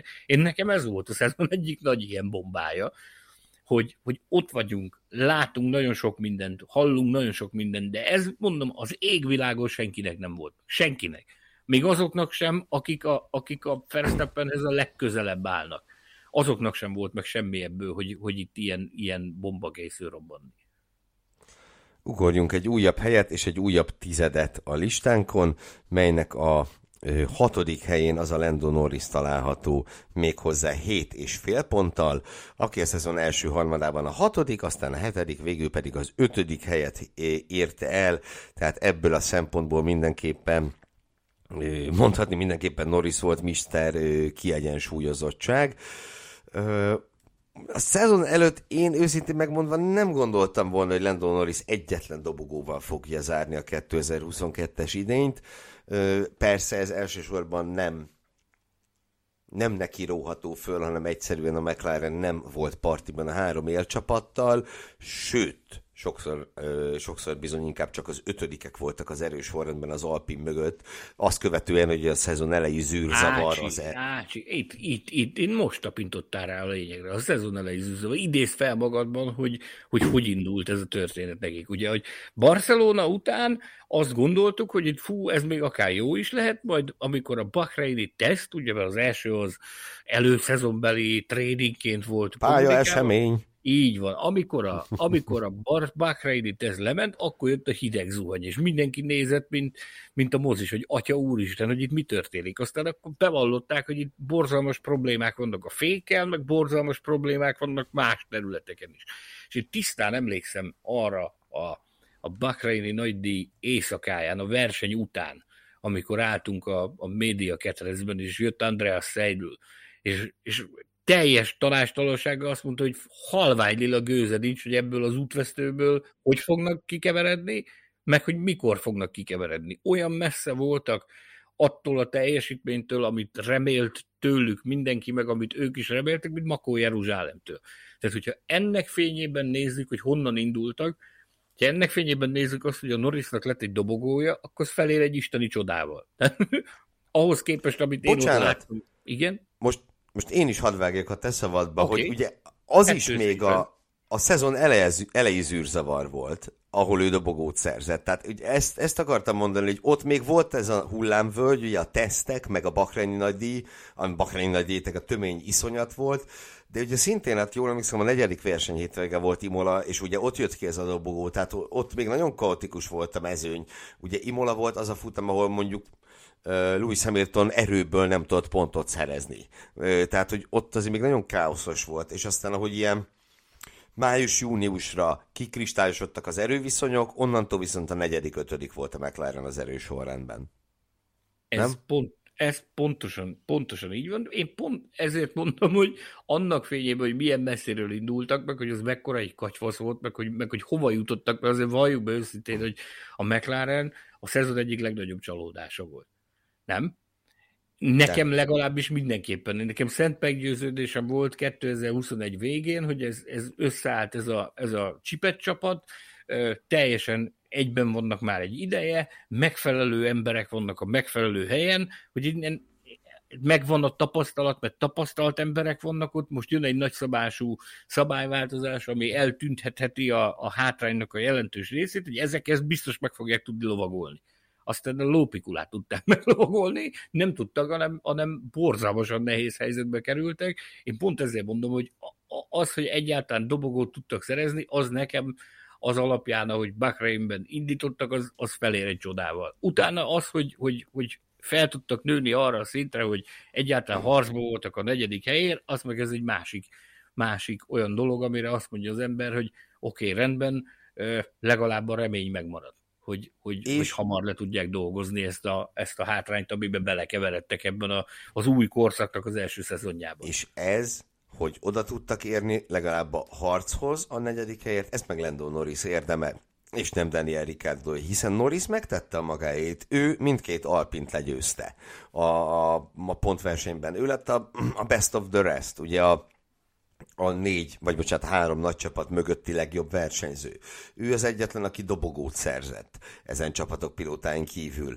És és nem rajta múlott, hogy nem lett meg a konstruktőri negyedik hely, tehát összességében Norris szezonja az a hét és fél nagyon megérdemelt, igazából a hatodik helynél még előrébb is végezhetett volna, de hát mások is nyújtottak itt remek teljesítményt, úgyhogy szerintem, ha nem haragszol, akkor folytassuk Norris honfitársaival. Hajrá! Ötödik helyen George Russell egy újabb tizeddel magasabb pontszám, 7,6. Az első harmadévben ötödik, aztán hatodik, végül kilencedik hely, de az összesítésben ez így is az ötödik pozíció. És hát itt is valami hasonló.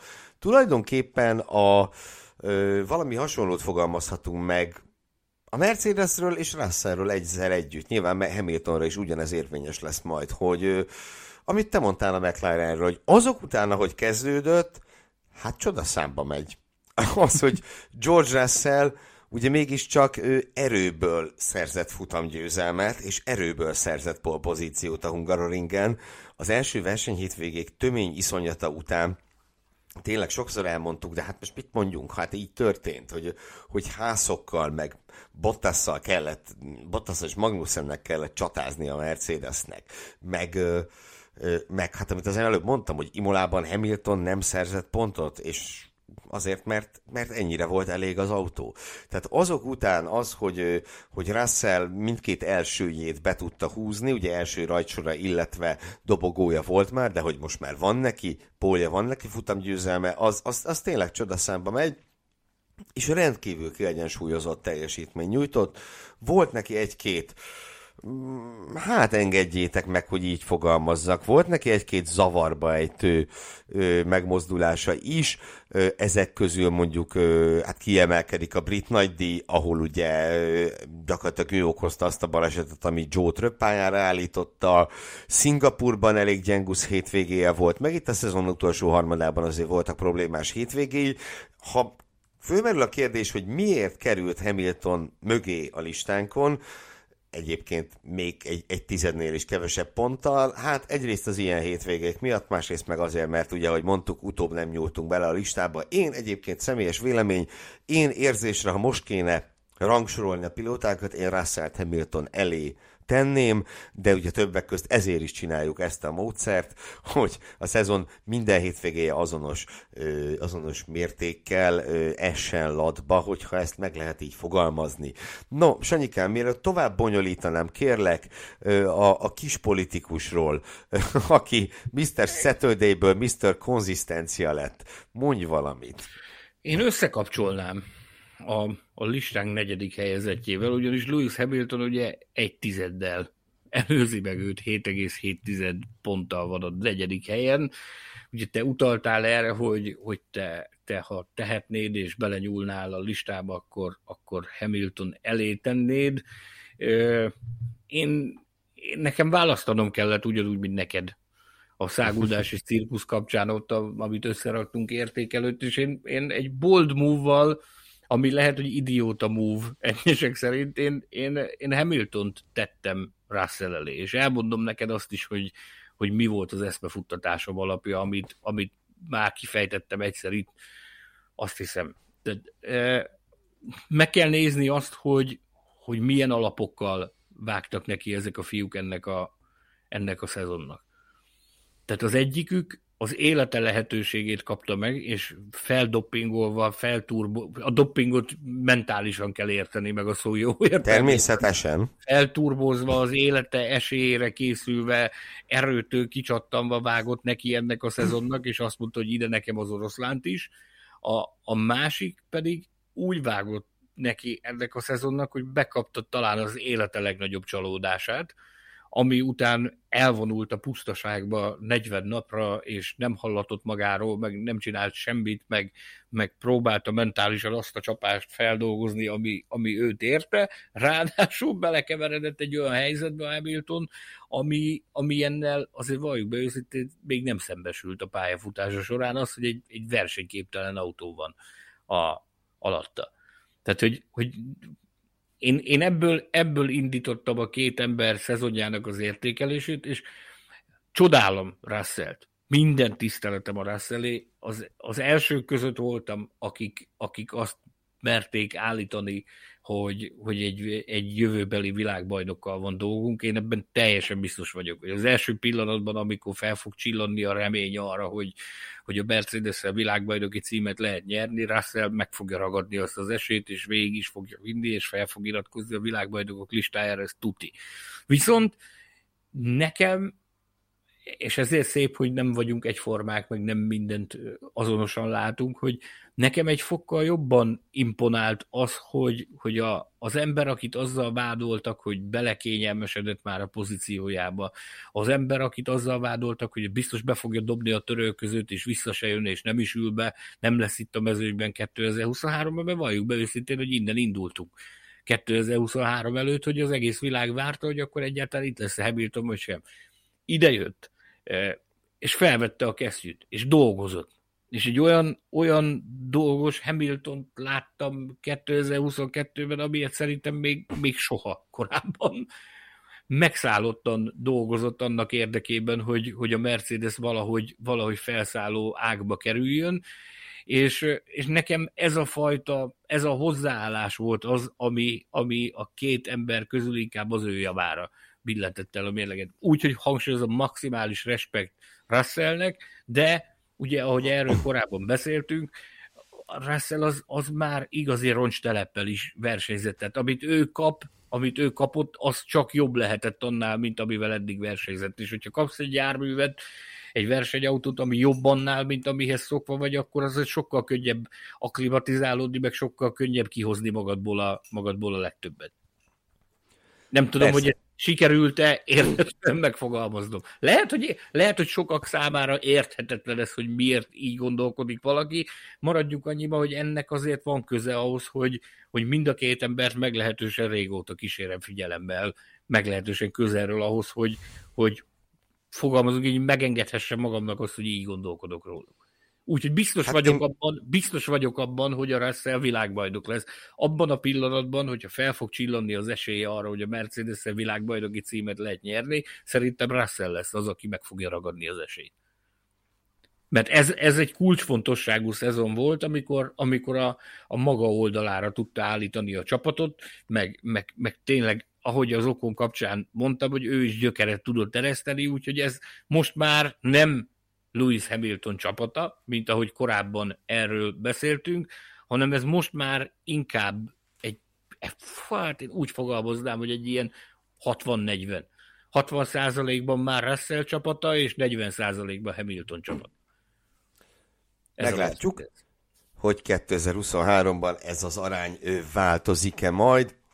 Ugye itt mondtad, hogy Hamiltonnak ez egy teljesen új helyzet volt, hát igen, ugye, hogyha végig gondoljuk, a 16. évét töltötte Hamilton az F1-ben, és olyan rettenetes autója, mint itt volt mondjuk a szezon első harmadában felében, mert nyilván itt az év végére már nem volt nem volt rossz ez a Mercedes, de hogy ami a szezon elején volt neki, az, az 2009-es McLaren fogható csak ahhoz szintén úgy a szezon első mondjuk feléből.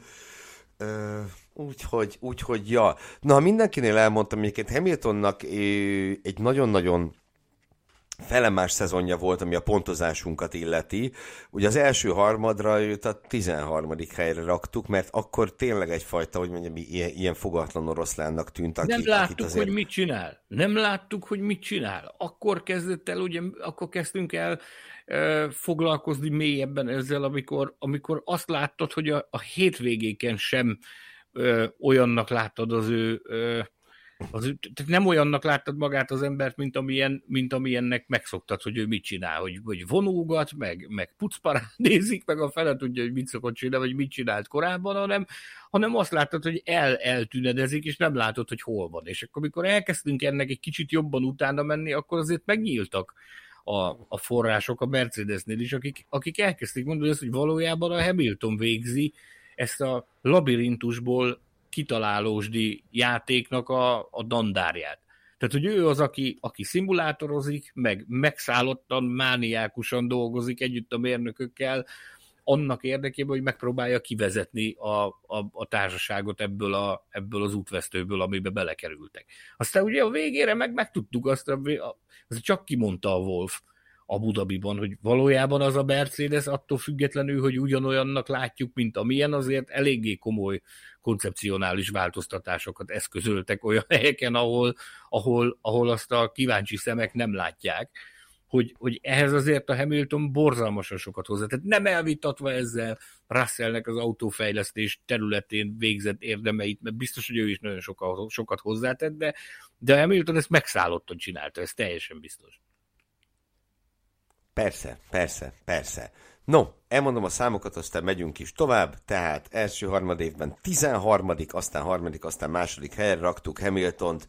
Következzen a harmadik helyezett, hú, itt lehet, hogy kapni fogunk, és erre majd ki is szeretnék térni, miután beolvasom. Szóval 7,9 ponttal a Formula Podcast Power Rankingsben, ahogyan nagyzolósan nevezni szoktam, Fernando Alonso zárt a harmadik helyen, az első harmad évben a nyolcadik, a másodikban a második, a harmadikban pedig a negyedik helyre értékeltük az ő produkcióját. És Hát ugye itt, itt azért kaptunk szépen, amikor a, az európai szezon zárása körül megcsináltuk azt, hogy hogy áll a pilóta rangsorunk, hogy túlértékeltük Alonzót, akkor ugye a negyedik helyen állt nálunk, és ugye ekkor csináltuk meg azt, hogy megnéztük három különböző nemzetiségű nemzetközi szaklapnál, hogy állnak az ilyen pilóta rangsorok, és, és mindegyiknél előrébb volt Alonso ennél a negyedik helynél, második vagy a harmadik helyen.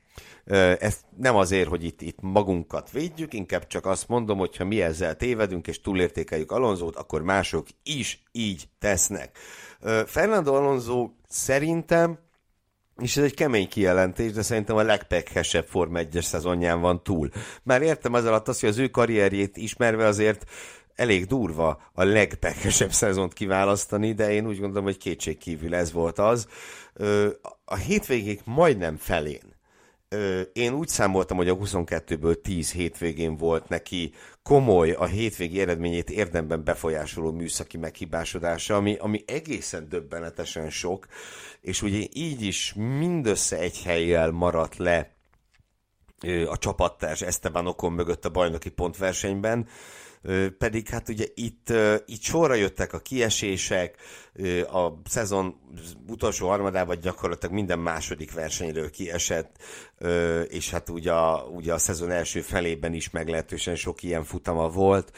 Ausztráliában ugye egy olyan körön hibásodott meg az autója Q3-ban, aminek a részideje jobb volt, mint a polpozíciót érő köré.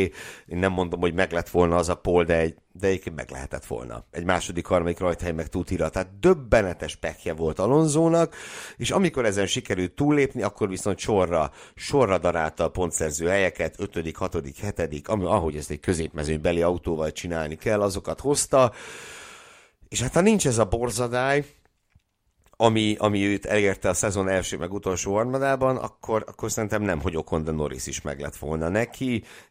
Én azt gondolom, hogy én teljesen megértem azt, hogy ő, hogy ő úgy hogy mondjam ezt szépen, hogy ő így, így örült annak, hogy távozok az Alpintól, tudtam volna ezt csúnyábban is mondani, hogy ő is megtette ezt, Ö, aztán abban nem vagyok biztos, hogy az Aston Martin lesz neki a jó irány, de hát ő tudja. Pontosabban nem, hiszen ha belegondolunk, gyakorlatilag a karrierje során egy értelmes igazolás sose jött neki össze, úgy nagyjából. Azt az egyet leszámítva, amikor a Renaulthoz került először.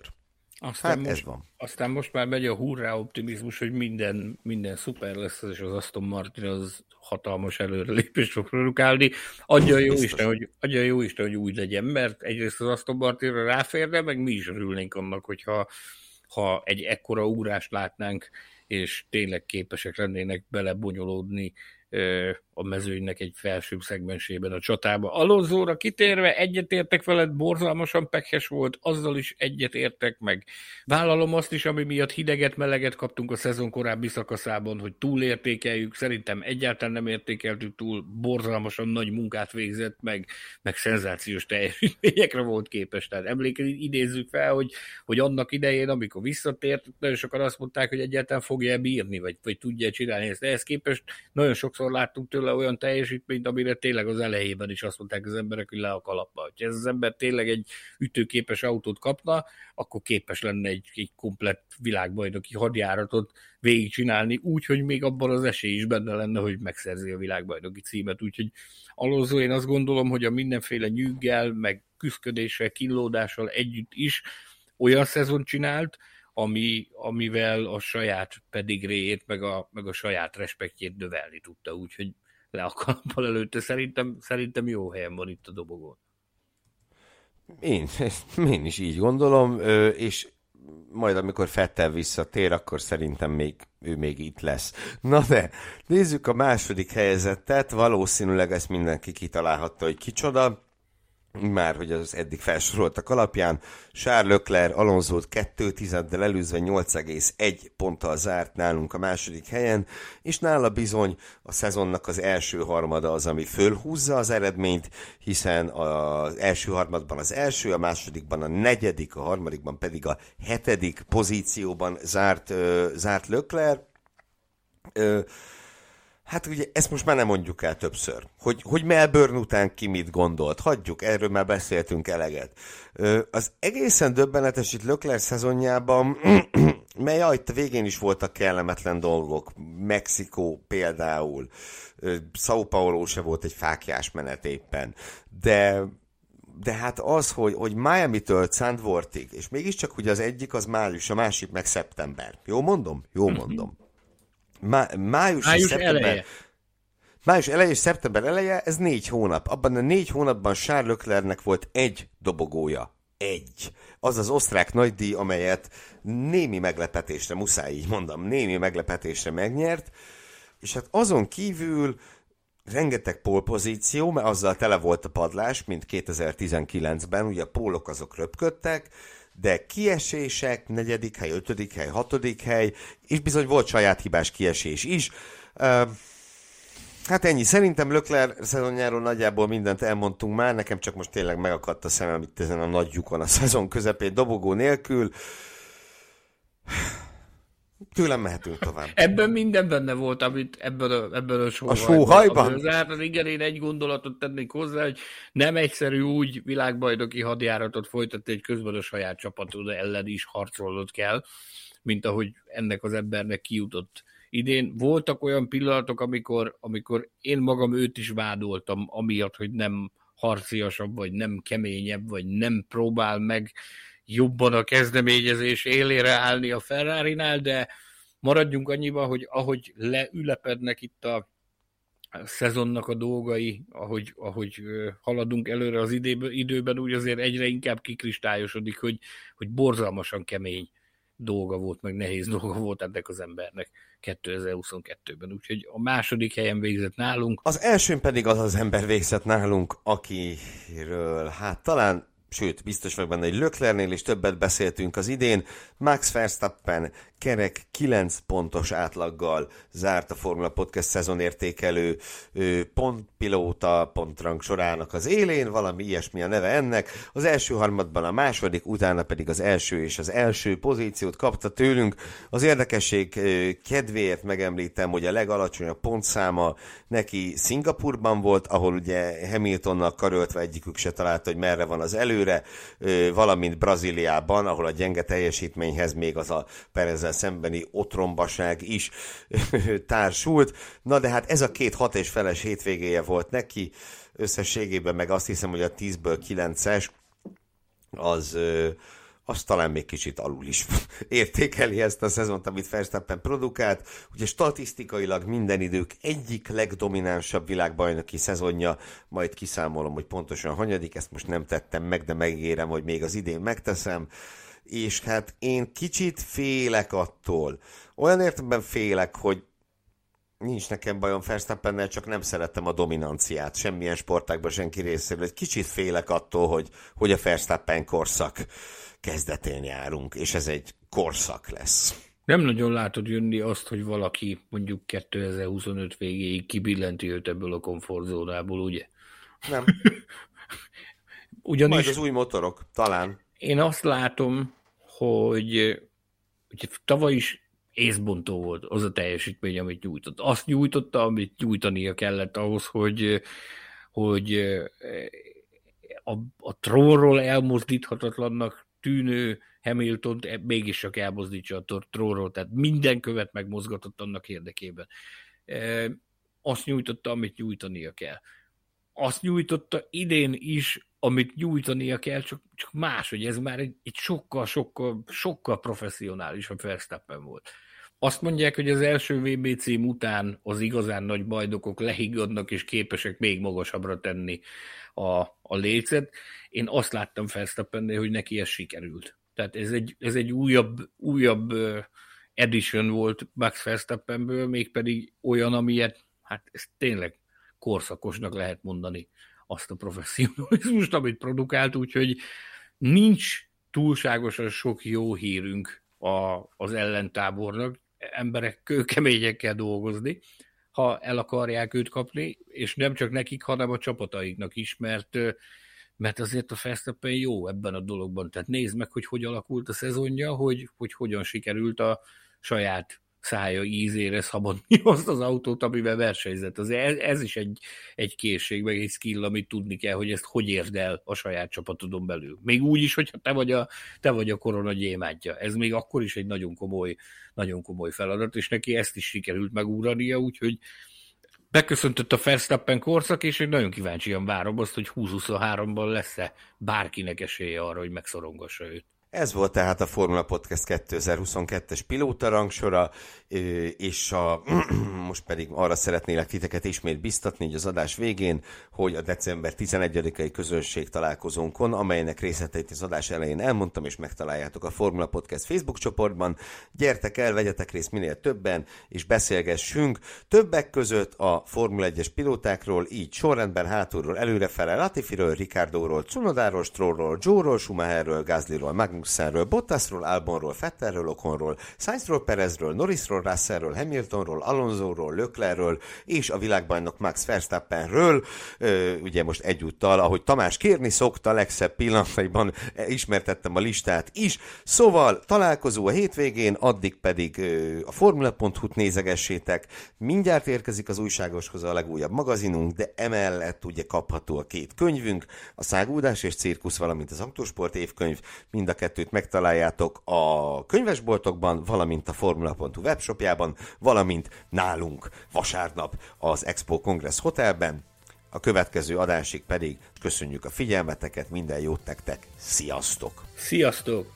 Hallgass meg korábbi műsorainkat, valamint iratkozz fel ránk Spotify, Google, Apple Podcast vagy más csatornáinkon. A linket megtalálod a leírásban, illetve a formula.hu weboldalon. Ha szeretnél hozzájárulni a műsor készítéséhez és fejlődéséhez, látogass el Patreon oldalunkra, amelynek címe www.patreon.com per Formula Podcast.